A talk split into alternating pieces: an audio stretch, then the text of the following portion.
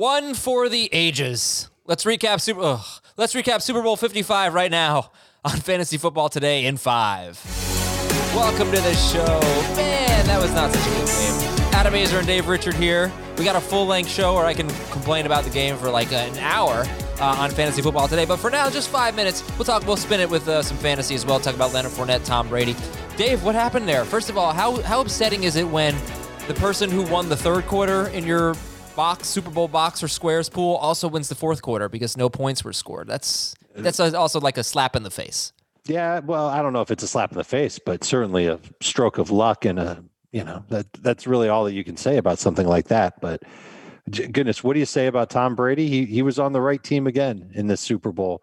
He played well, did a good job of reading Kansas City's defense, but really the game was all about Kansas City's offensive line not being able to protect Patrick Mahomes. I was extremely disappointed that the Chiefs couldn't come up with a better game plan, knowing that they were playing with two backup tackles for two weeks before the game. Um, just uh, very frustrating, tough night for Kansas City and for Kansas City fans. Great night for Tampa Bay. And Tom Brady just proves again he's the best winner that's ever played quarterback in the National Football League. Yeah, he's amazing. He wins the MVP. Who would you have given the MVP to? I think you got to give it to Brady because there's not one defensive player that changed the course of the game. You can't give it to a coach. Todd Bowles really did a great job coming up with lots of uh, pressure on Mahomes while still playing covered coverage defense, zone coverage defense. Um, yeah, th- th- there's really not. Th- this game came down to just the protection from Mahomes. Like I said, Bowles did a great job dialing it up. The defense got there. It just wasn't one guy doing it all game long. Devin White had a great stat line but the, the guy that really helped the the the Bucs overall was Tom Brady, so he gets the MVP. And nothing deep for either team. The longest play of this game was 33 yards. That was a catch by Travis Kelce. There was a 26 yard run by Clyde Edwards-Helaire, a 27 yard run by Leonard Fournette, who had a really strong game and certainly made a case for himself to be Super Bowl MVP. He had 89 rushing yards. He had 46 receiving yards. He was the second leading receiver for Tampa Bay. So let's talk about Leonard Fournette going into the offseason now. What do you think his fantasy value will be? Well, what team is he going to play for? Are the Bucs going to re-sign him? Maybe? I hope not. And for his for for fantasy's sake, I hope not.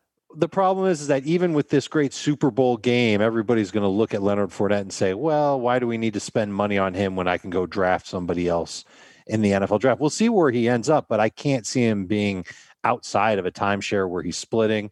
Yes, he'll get drafted. No, it won't be with a top 50 pick or anywhere close to that. All right, how about Tom Brady? And Brady finishes as QB seven this season. He throws uh, 40 touchdowns to 12 interceptions. And Chris Godwin's obviously a free agent. Uh, but how do you look at Tom Brady going into 2021? If he stays with Tampa Bay, and that's got to be the very first thing that we say, it, it's it, it comes down to who's around him. And Mike Evans is going to be there, but Chris Godwin, you mentioned him, Gronk. We don't know if he'll be back. We don't know if Antonio Brown will be back but there's still some interesting players behind those guys on the depth chart. Scotty Miller, Tyler Johnson are two, certainly. OJ Howard's going to be a free agent.